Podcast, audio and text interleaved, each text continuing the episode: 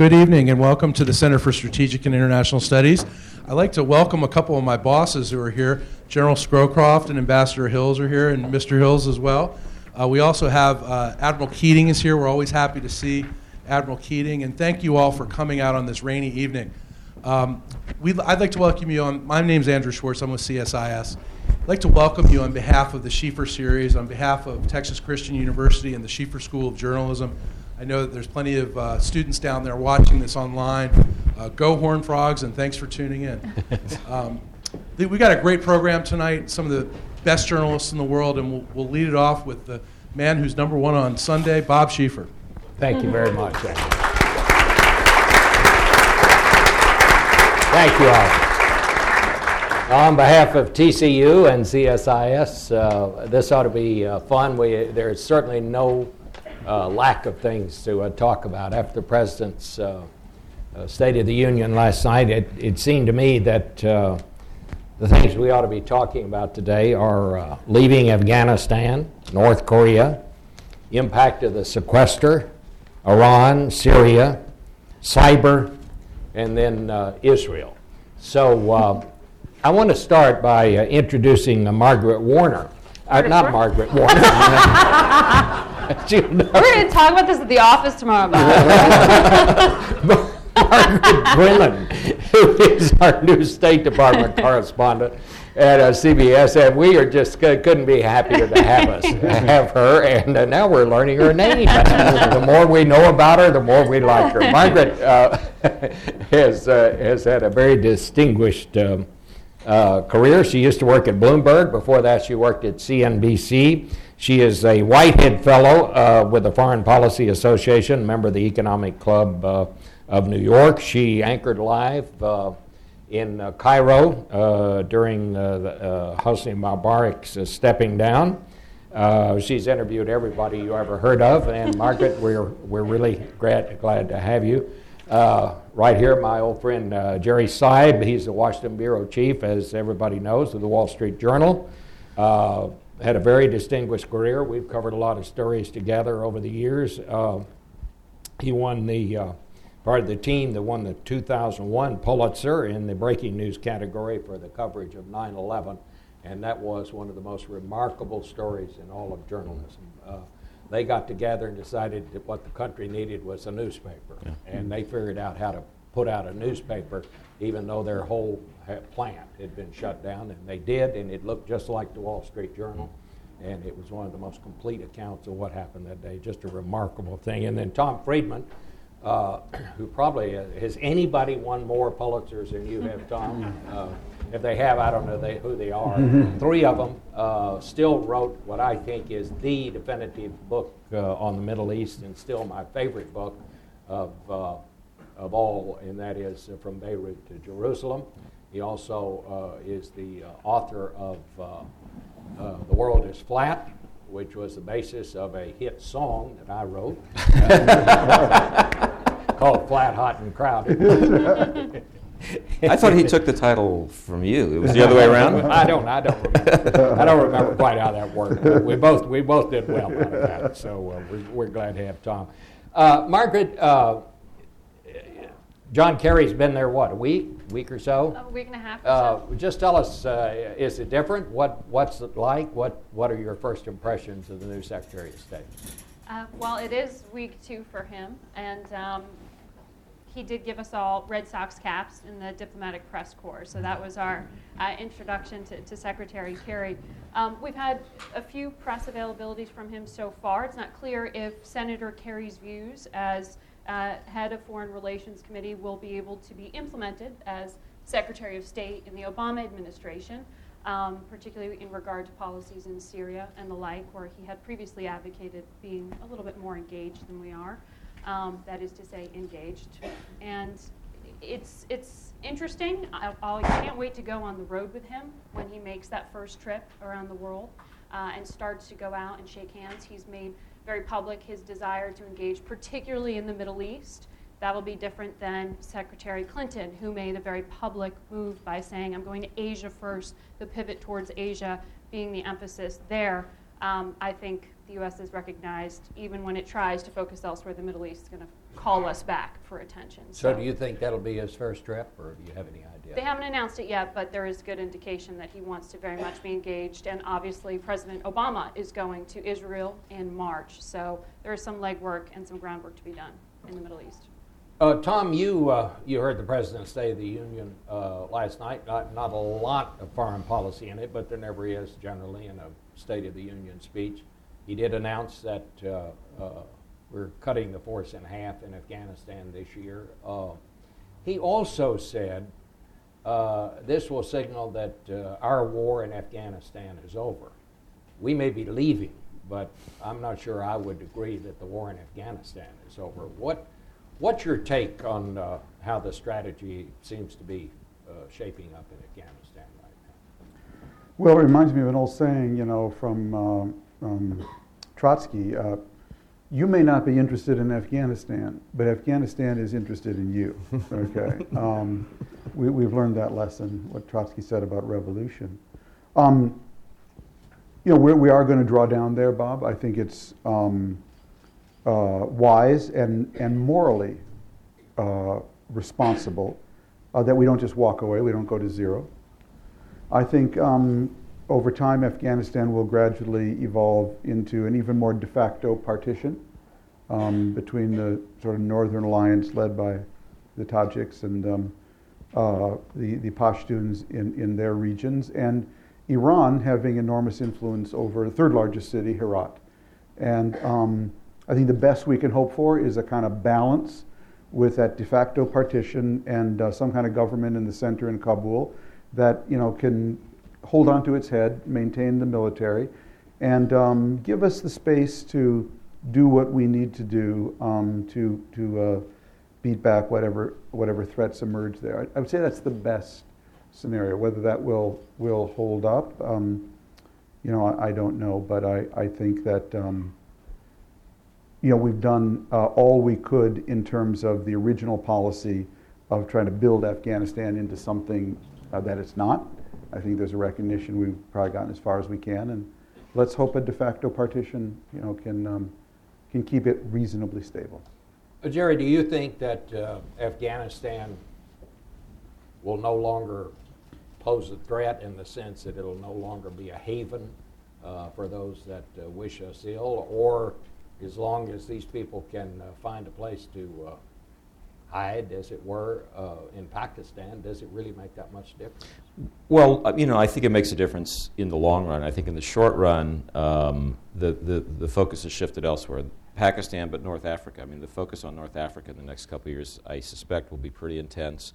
Um, I, I think it's um, basically the failed state phenomenon. You pick a failed state, you have your hotspot. If Afghanistan turns into a failed state, round two or round three or however many are on that list, uh, yeah, it becomes a problem. Pakistan, I think, is in a slightly different category.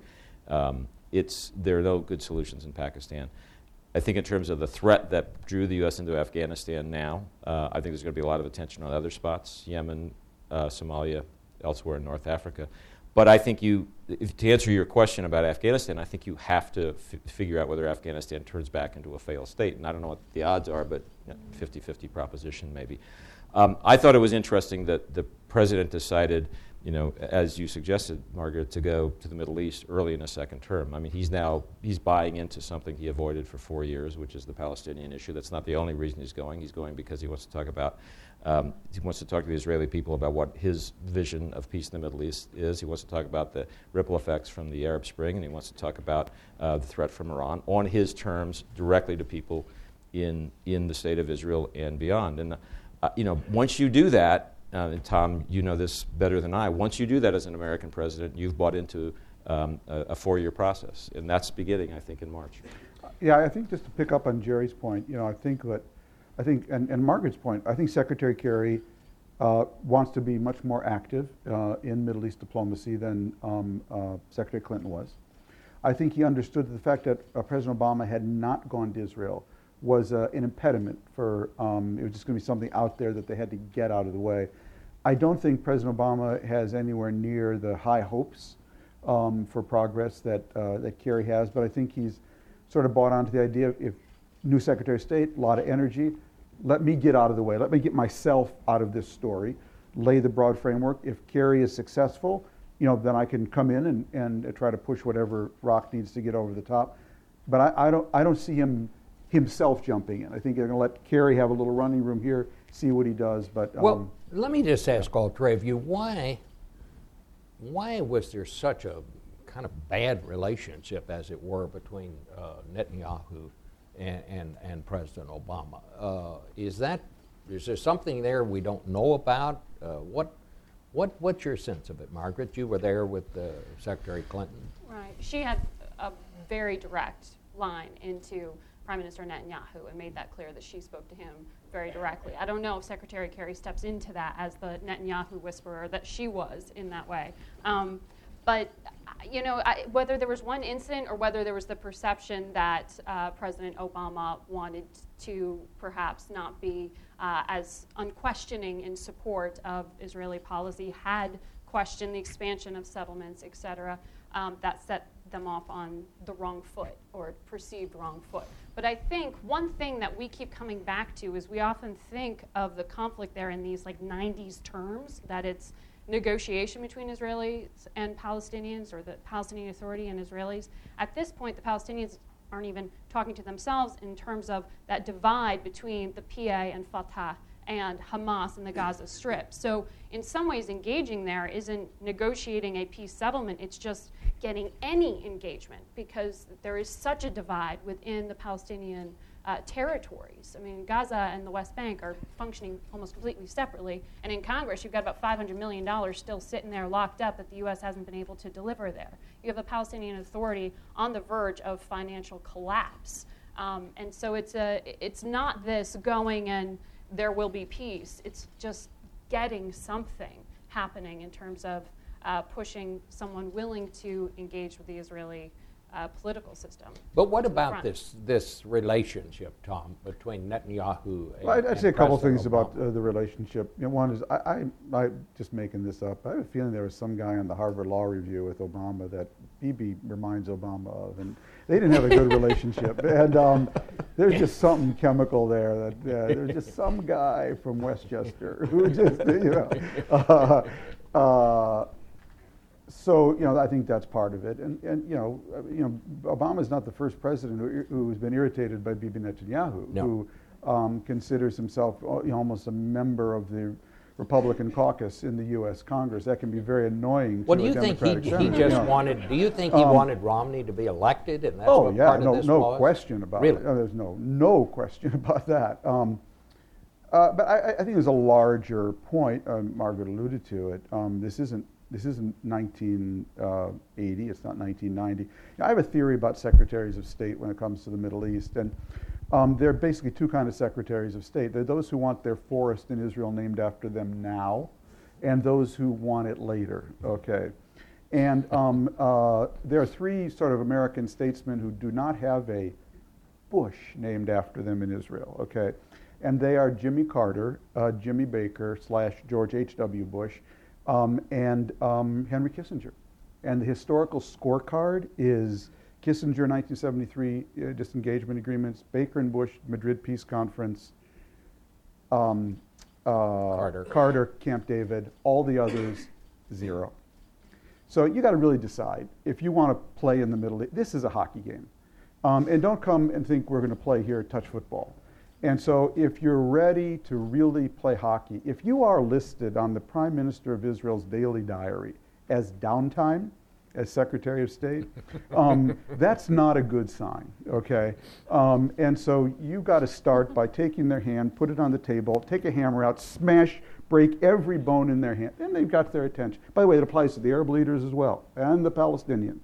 But if they think they can just sort of relax around you, you're done. Um, and they can smell that from 100 paces. Well, look, I, I don't think there. Um, uh, I don't know about the hammer. Exactly.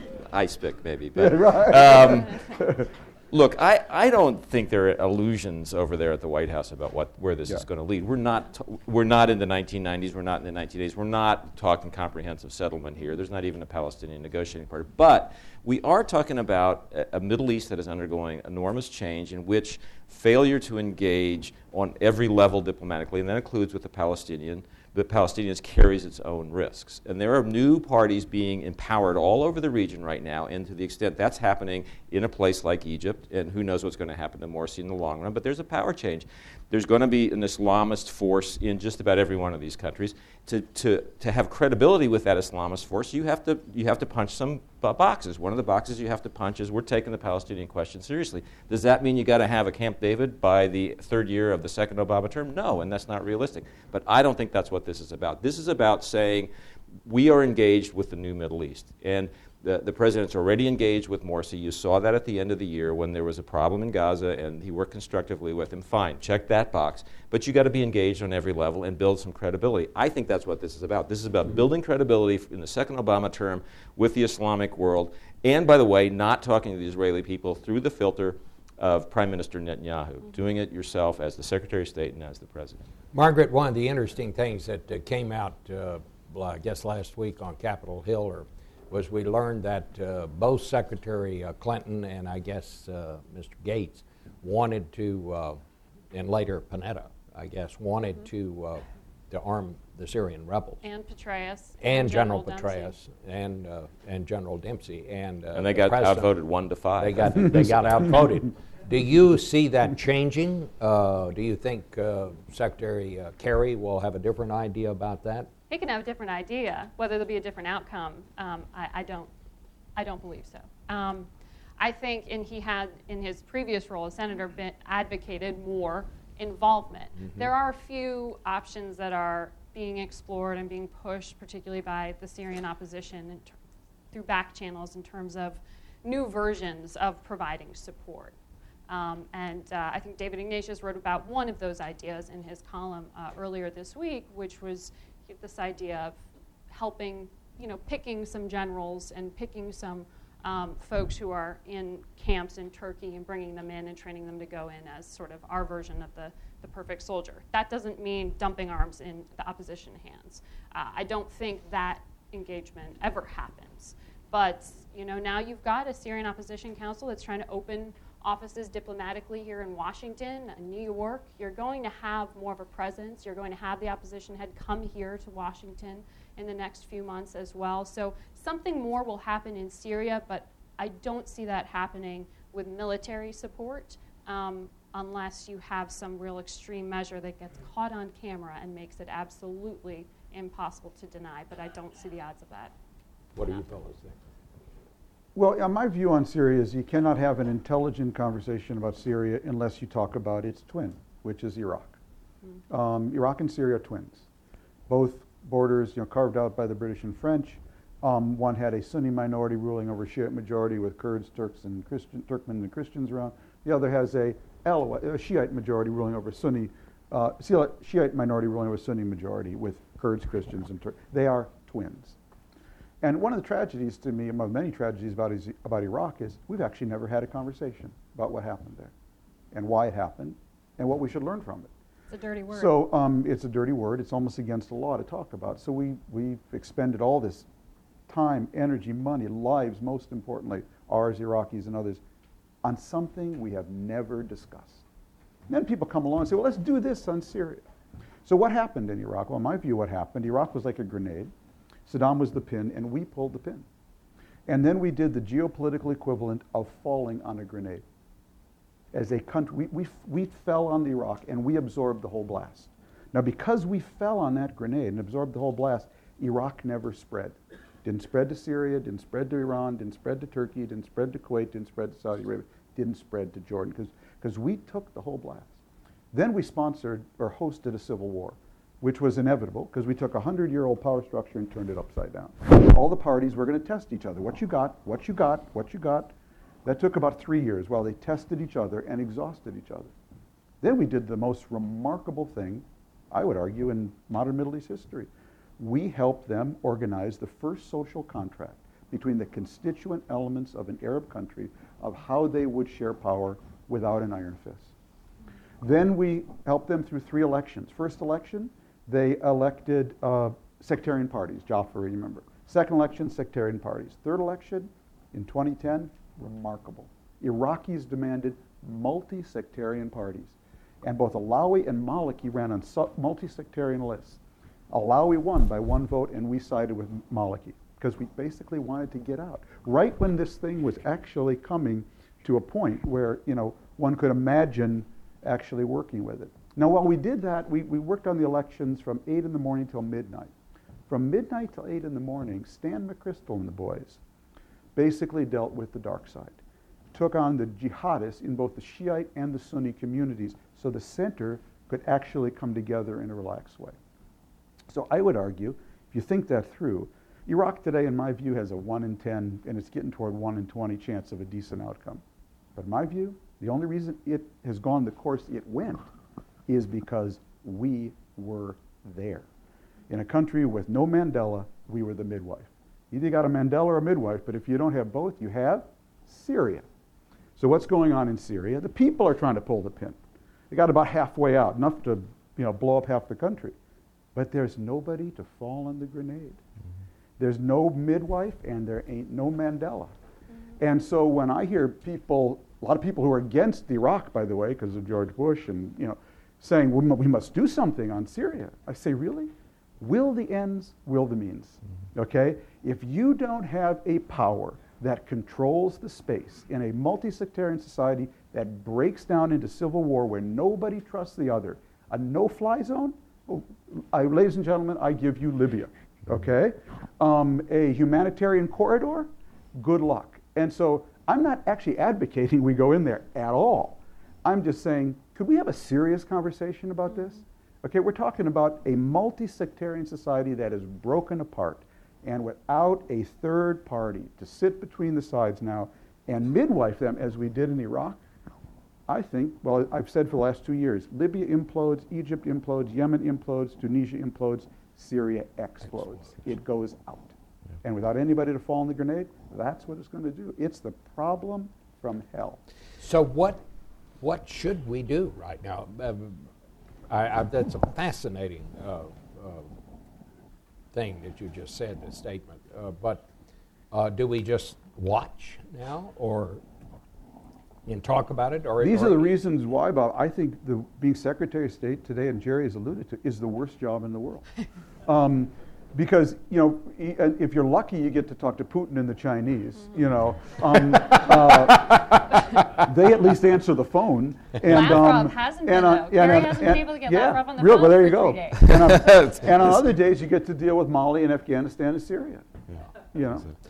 You know well uh, look I mean I'll violate a journalistic confidence here. You know, I remembered very distinctly sitting in General Scowcroft's office uh, over in the White House just before the move into Kuwait, and you told me then, and I'll disclose it now because the statute of limitations has passed, we're not going to go into Iraq. If we go into Iraq, we break it, we own it.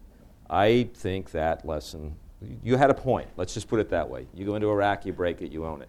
I don't think these, this, this administration wants to go into Syria. To, it's already broken, but you go in, you own it. You're United States, you go in, you own it.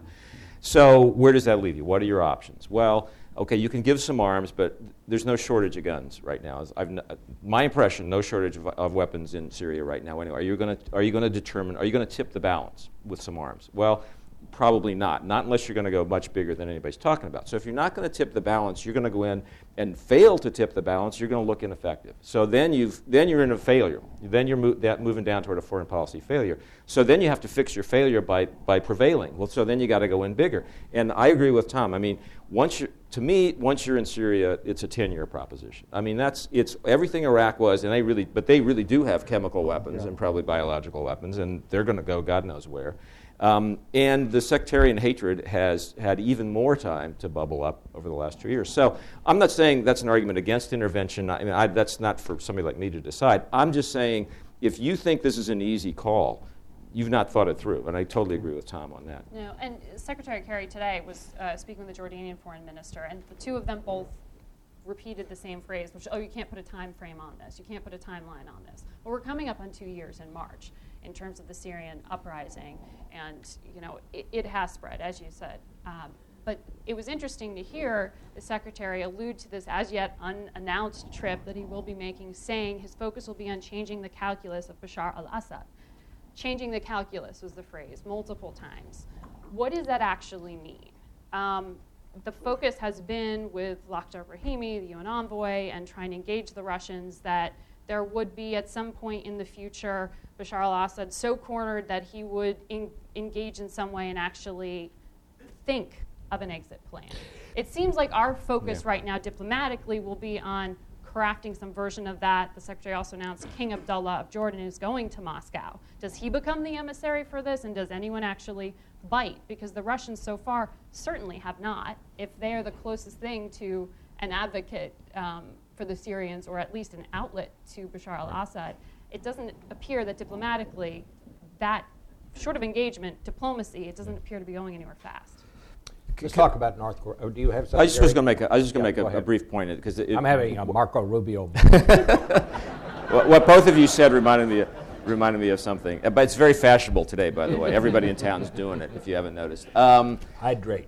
So I lived in, in, in Egypt for a few years, um, and there was I thought when I lived there naively that um, President Mubarak would actually do the right thing. He would appoint a vice president. He would find a path to having a stable, peaceful transition to a new government. He would create a model for other Arab leaders. That, obviously, that was totally wrong, which is why you shouldn't go back and read your clips too much um, if you're a journalist. but um, I think, and uh, this goes to a point Tom was making, I think right now precedents are being set, models are being built in the Middle East, and somebody has to con- construct con- the constructive model of how this transition will happen in a peaceful way and in a way that is, is not uh, uh, creating g- uh, governments that are attempted to be built along sectarian lines, all that sort of thing. There need to be models in the Arab world uh, that will show people that this can be done sanely. And right now, I just don't think there are any.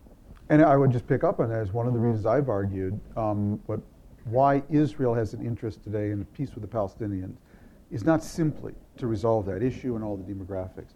It's that with the Palestinians you have a secular community, multi multi-sectarian, Christians, Muslims, um, and if somehow, and this is would be a huge project, but if you could actually get a progressive, modernizing, multi-sectarian model in the West Bank that would stand every day as the refutation of what's going on in Gaza, let alone elsewhere in the region. It would have a huge, you know, one good, one good example is worth a thousand theories. And Jerry's so right. You know, they're, they're right now, you look how East Asia developed. You know, Taiwan followed Japan, Korea followed Taiwan. You know, I mean, they had good models to follow. How did Eastern Europe do after the end of the Cold War? They had the European Union to follow you know, these guys have no successful model except Turkey, which is a non-Arab country, and they got their own history with the Turks. So I, I, I just think it's a, it's a real challenge. Let's uh, let's talk about North Korea. I think we have to in the in the nuclear situation. So, what's changed? Uh, what happened here? Uh, is it a more dangerous world than it was last week? Uh, now that they apparently exploded a nuclear device. You know, I, I think if you talk to senior administration officials, um, they will they will tell you North Korea had a nuclear weapon before this administration, and they've got one now. You know, I mean, um, the the latest Kim Jong Un, you know, clearly trying to prove himself to his generals and his uncles or whatever. I think they would tell you.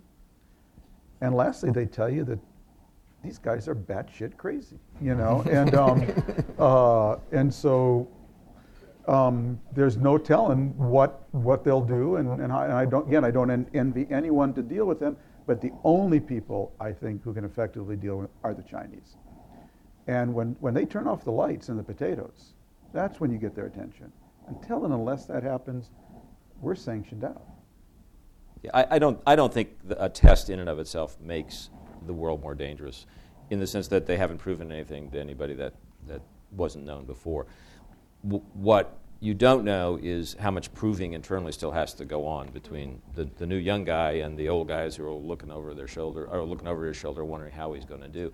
I don't think you can make judgments about North Korea until you think the transition is complete. And my guess, and I'm no North Korea expert by a long shot, but my guess is if you ask somebody who knows a lot about the country, they'll tell you, I think this is a transition still underway, not complete. The thing that is different is all the rest of the transitions, right? You have a new administration coming in in Yeah. South Korea. You've got uh, you're in the midst of a transition in China that should be complete by March, um, and you've got a new Japanese prime minister in there as well. So there there are some new pieces to the puzzle there. Um, it's going to be really interesting to see how, as you said, the Chinese deal with this. I mean, we've relied on them as having the most influence, if anyone has Right. influence, but that was pretty defiant.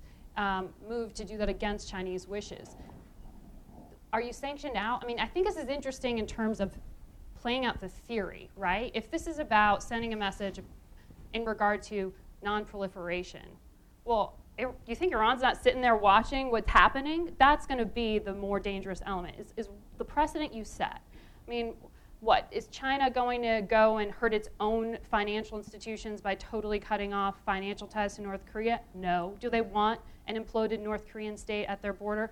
No. That's dangerous. So it's sort of like the devil you know. They'll keep him alive. They'll keep him going in North Korea. The degree to which they, you know, backhand him is what we're waiting to see.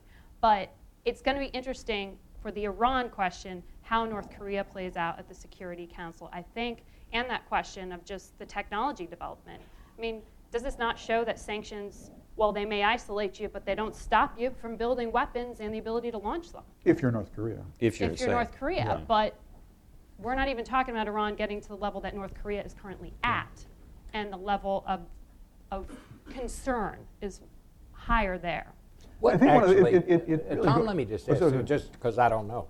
Uh, what is the North Korean capability to deliver uh, a nuclear weapon? I mean, what is their? Do they have a missile delivery system? That, Not that can reach us yet, not, not reliably. I mean, I think, you know, um, certainly can reach Tokyo, though. Yeah, Um, or- or or, South or- Korea. Or, uh, or let alone South Korea. yeah.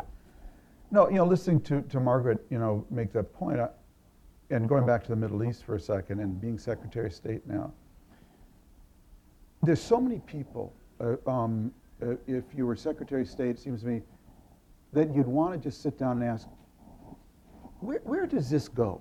Okay, I mean, like you'd really like to sit down with, with Morsi right now in Egypt and say, look, I, I've been watching what you're doing. Tell me how this ends well for you. You want to ask Netanyahu, like I, I get all the threats around you, but tell me how this ends well. You know, you want to see Iranian leadership, like how's this going to work? Bashar, like, what, you think you're going to that you're you're not going to end up in the Hague? I mean, what is your what is your game plan here? And and the North Koreans. I think we're, we got a world right now where so many people are behaving in ways that I understand it in terms of their own immediate logic, but you, you really sort of wonder what is their end game here. Talk a little bit about uh, Iran and, and their nuclear weapon development. I mean, we're telling them they can't have a nuclear weapon. We know the North Koreans have one. Uh, the points that Margaret was making, Jerry.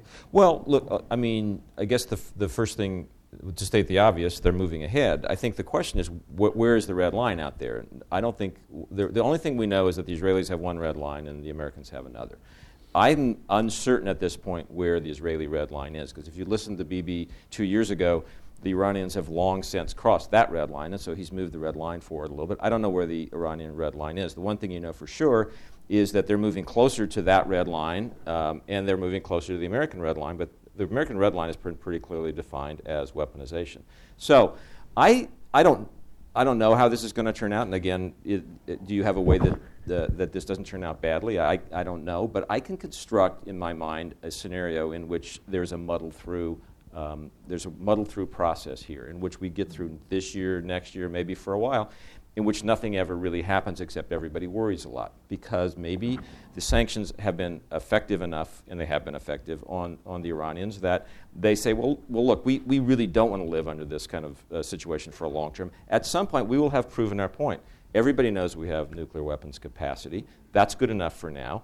Why do we want to cross the Americans' red line? The, the Israeli red line doesn't matter to us so much anymore because we know they don't have the military capacity to really take out our nuclear program, and they know it too. So the only people we have to worry about are the Americans. So we'll stop short of the American red line, which has been defined as something we don't think we need anyway, which is a weapon, and we'll all just sort of sit around and kind of mull this over for a while, and then we'll talk about a way to get some of the sanctions lifted. I mean, I'm not predicting that, but I can see a muddled through scenario here um, in which everybody is unhappy uh, uh, for the next five years, but nobody ever has to actually do anything dramatic about it. That's at least a possibility, I think.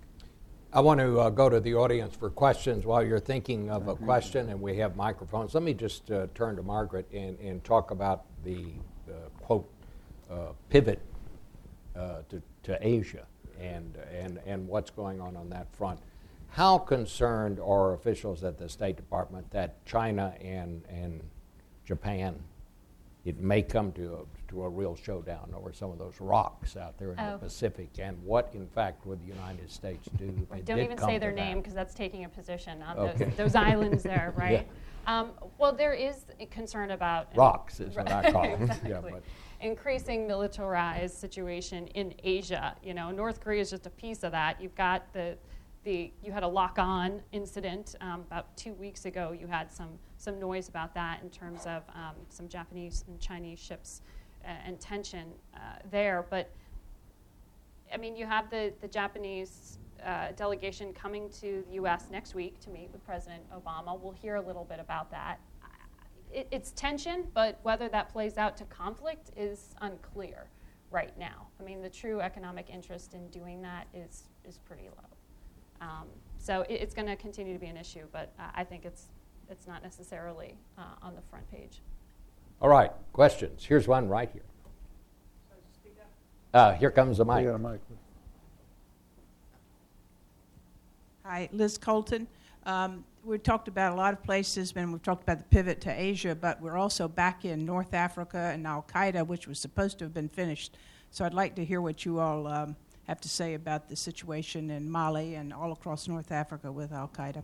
Excellent question. Tom, we'll just go around here. Um, yeah, I mean, these, you know, it's now not Al Qaeda Central the way it was, but it's Al Qaeda of North Africa, Al Qaeda of Mali, and, um, you know, this is the franchise um, uh, operations. And, you know, I think i- i- it's going to be a challenge, um, Liz, for all, all of these governments. You know, I'm, I'm a big believer that um, I always watch the Israeli Palestinian conflict because I think the Israeli Palestinian conflict is to the wider war of civilizations what off Broadway is to Broadway. So if you actually study the Israeli Palestinian conflict in miniature, you can see a lot of things.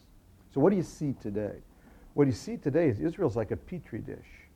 So Israel is now surrounded on four out of five borders by non-state actors armed with missiles nested among civilians in the Sinai, Gaza, South Lebanon, Syria. Sunni extremists all.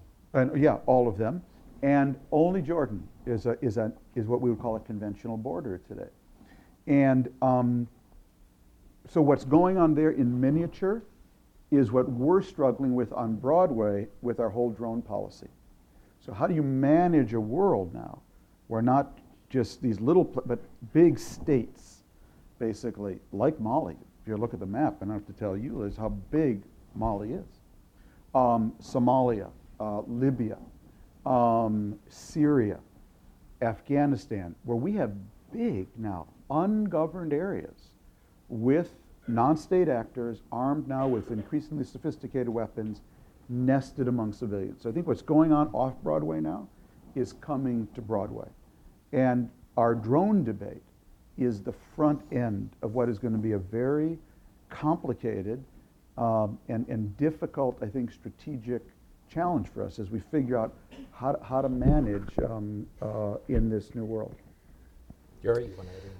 I I mean, I would like to just know, I'd like to get your feeling, uh, what about the, the threat of terrorism worldwide? I mean, President last night was talking about uh, Al Qaeda is all but destroyed, but it- that, to me, that doesn't say that the threat of terrorism no longer exists. It, are, are we better off now than we were? Uh, I just want to say one thing. That's Yeah. the only line in his speech that I cringed at. Yeah. Because I would never say that about anything regarding those guys. Yeah. You know, I, I you just, that's such No, an it's true until it's not invitation. true. Exactly, Yeah. yeah. I it's mean- just an invitation Yeah. almost, isn't it? Yeah. I mean, you know, y- they only have to be right one time out of a hundred, as everybody knows. So I, I don't know. Look, I think I th- this is what I think, not what I know. What I think is that, and I would, by the way, Liz, add Nigeria to your list of countries to worry about. Um, it's not a, it's not a, a, a, a governless place, but it's a pretty important place, more important than the other ones, and it's got a problem.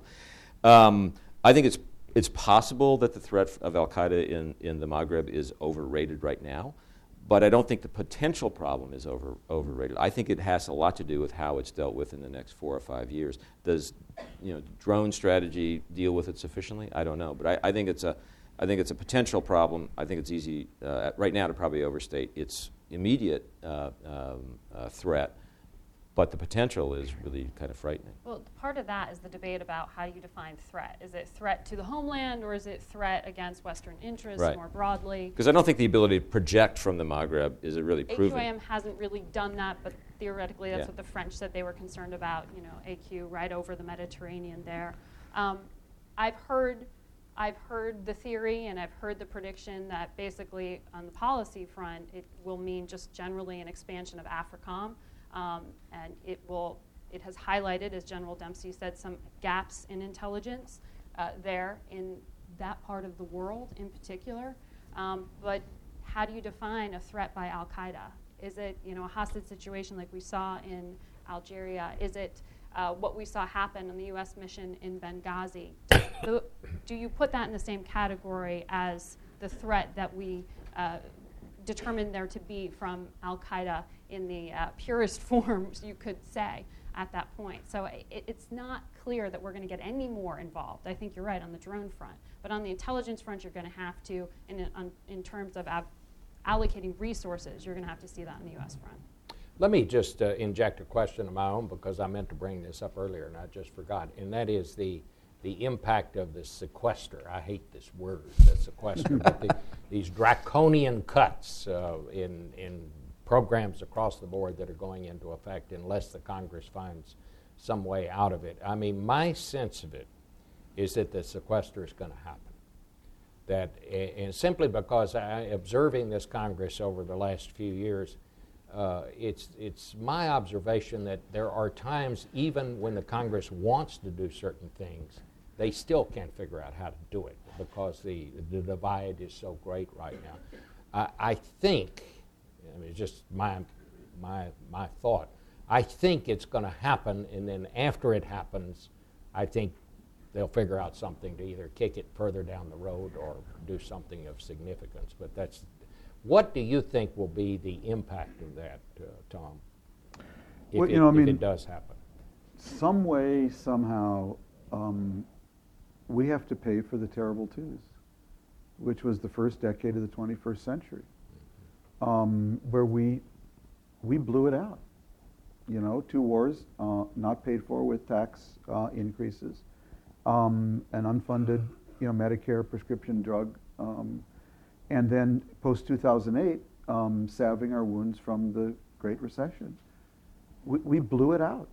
And um, sooner or later, it's going to either mean less Medicare, less Social Security, you know, fewer FAA, you know, employees, or a smaller military budget, or a lot of inflation, um, and, uh, uh, and and having to do it that way. And what we're seeing here is is to me our two-party system incapable, sort of, of managing that transition. And so now we're left with sequesters, and when you're left with a sequester, it means you're doing things suboptimally.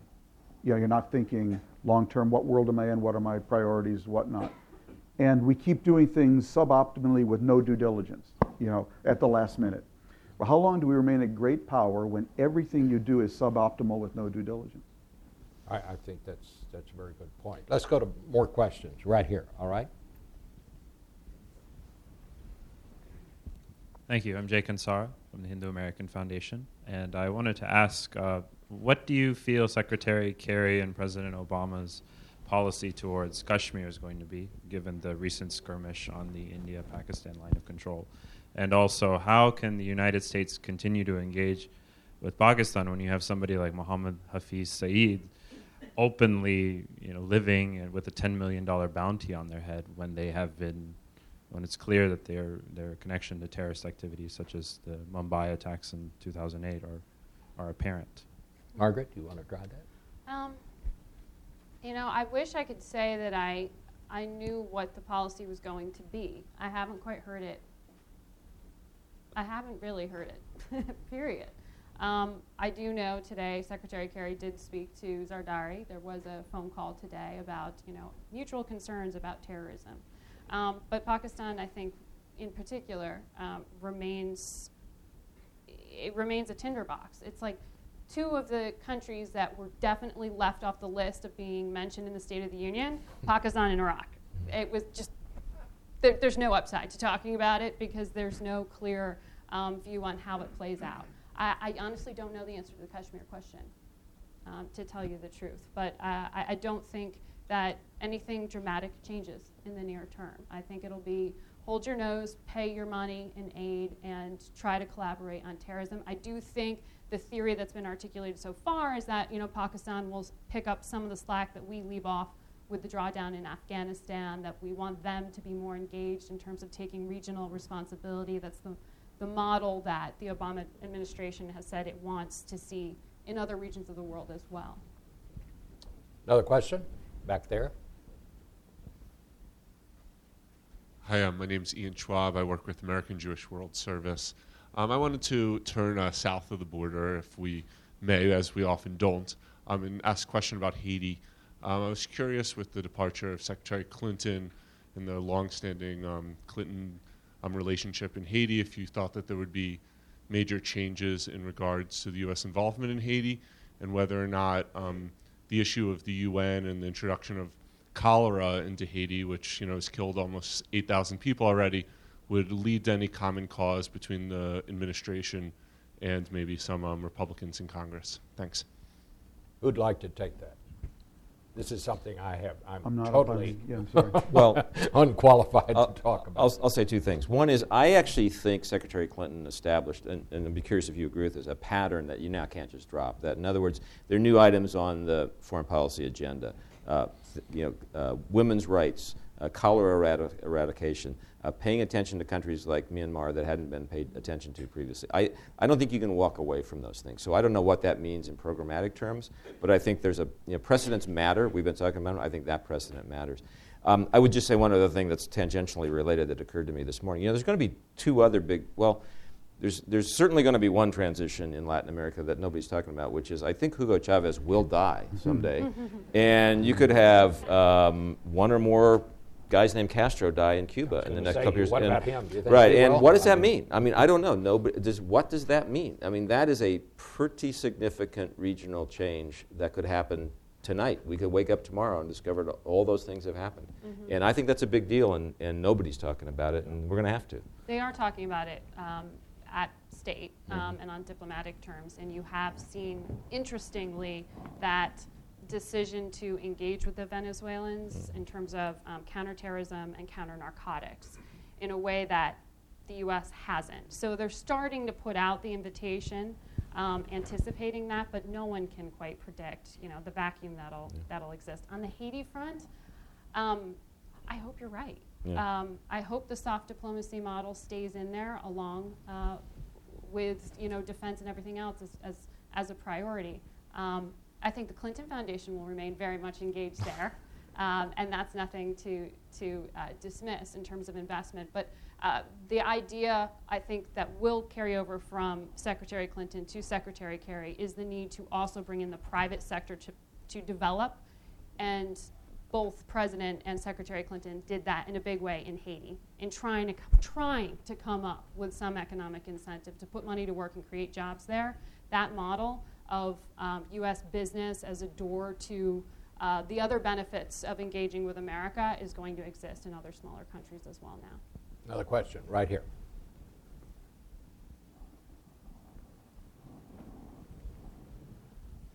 Mike Duffin with the State Department. In the past year, if not longer, uh, foreign policy has been politicized. Uh, what impact does that have on the United States moving forward? Thank you. Are you referring like to the Susan Rice affair or, or that whole Um, Just issue? like congressional hearings where certain people who want to run for president at a later date are asking certain questions or That's been Just to done cite one before. Anybody want? to I'm not talk? up on that, I'm so- I'm sorry. I can't. The question was how. how does that impact uh, just the United States, us making the best decisions for this country in the world? Foreign policy being politicized? Yes. Um, I'm sure it always has been in, in some way. Uh, where you work at the State Department, it's supposed to be nonpartisan, right? Um, I think, uh, and I, I, I don't think that's new. I don't think that ends. I think on the issue that I think you, you have at the front of your mind, as many do, is that of what happened in Benghazi. Um, I think it's very interesting that the State Department has asked for more money to beef up security. They asked for it in 2012 and in 2013, already allocated money, over a billion dollars, that's sitting there in a fund that they can just touch, but Congress has to hand over to them, and that hasn't happened, um, is unbelievably frustrating, I'm sure, for diplomatic security in the State Department, which already has a pretty thin budget at what, $51 billion a year. I mean, less than 1% of uh, the federal budget. But on the security front in particular, I know why you're asking that question, um, and I'm surprised it's not more front and center. Um, why, why Congress, after having more than 30 hearings on Benghazi, hasn't given more security to the State Department to provide that for their diplomats abroad. I did think it was interesting in the State of the Union last night that the president referenced diplomats abroad, those boots on the ground, along with American servicemen who are serving abroad. That, right. in my memory, hasn't happened before.